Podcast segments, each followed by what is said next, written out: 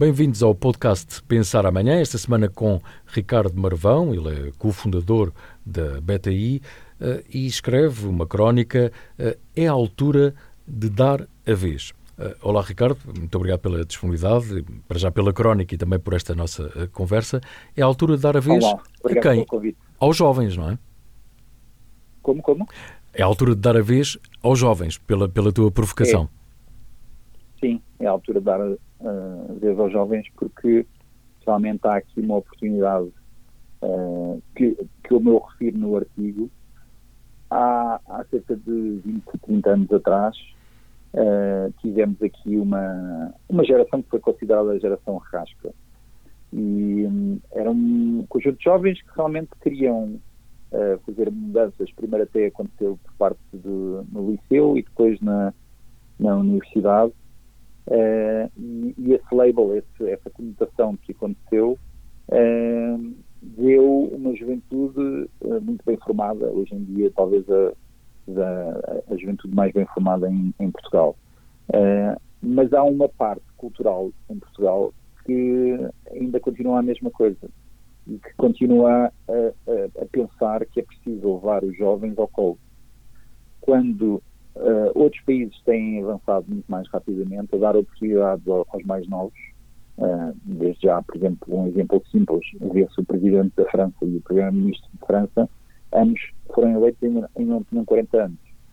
Uhum. E, e estou só a falar da área política, mas pensemos em áreas empresariais ou áreas mesmo de institutos públicos, uh, como é que nós podemos dar mais voz e mais oportunidade aos jovens em Portugal.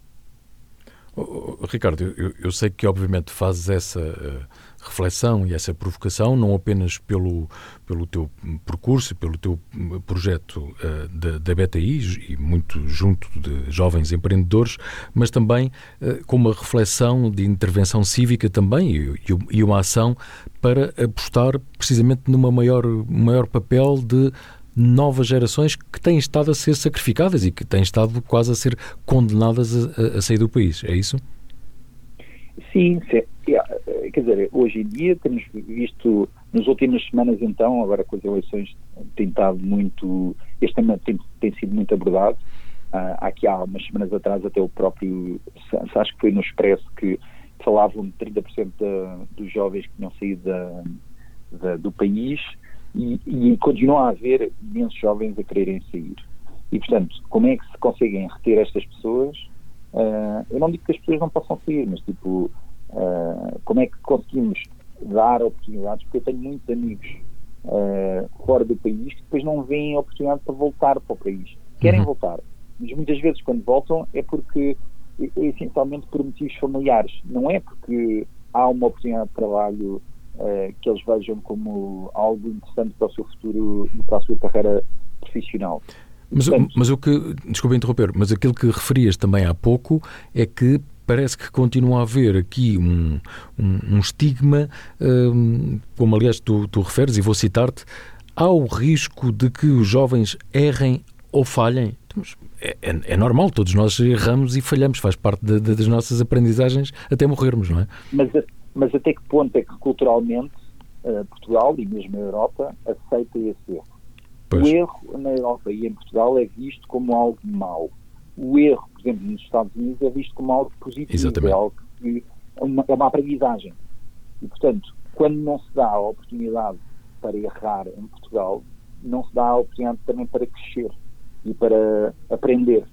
E, portanto, há uma mudança de cultura de, da forma de trabalhar em Portugal que tem que começar a existir para começar a dar essas oportunidades para os jovens.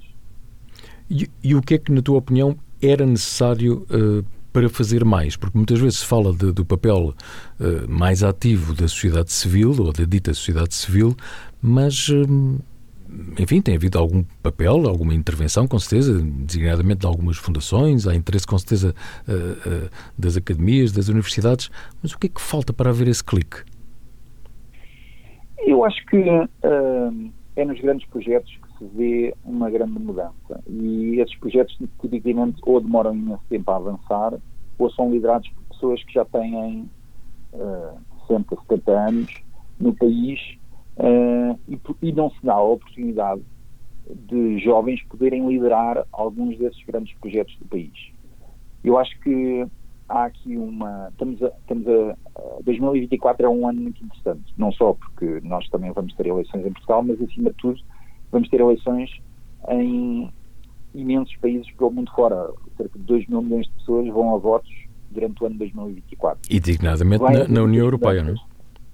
Não só na União Europeia, sim, sim, mas sim, nos Estados Unidos, claro. na Índia, na África do Sul, no México. Há imensos grandes países que vão ter aqui muitas, uh, muitas eleições.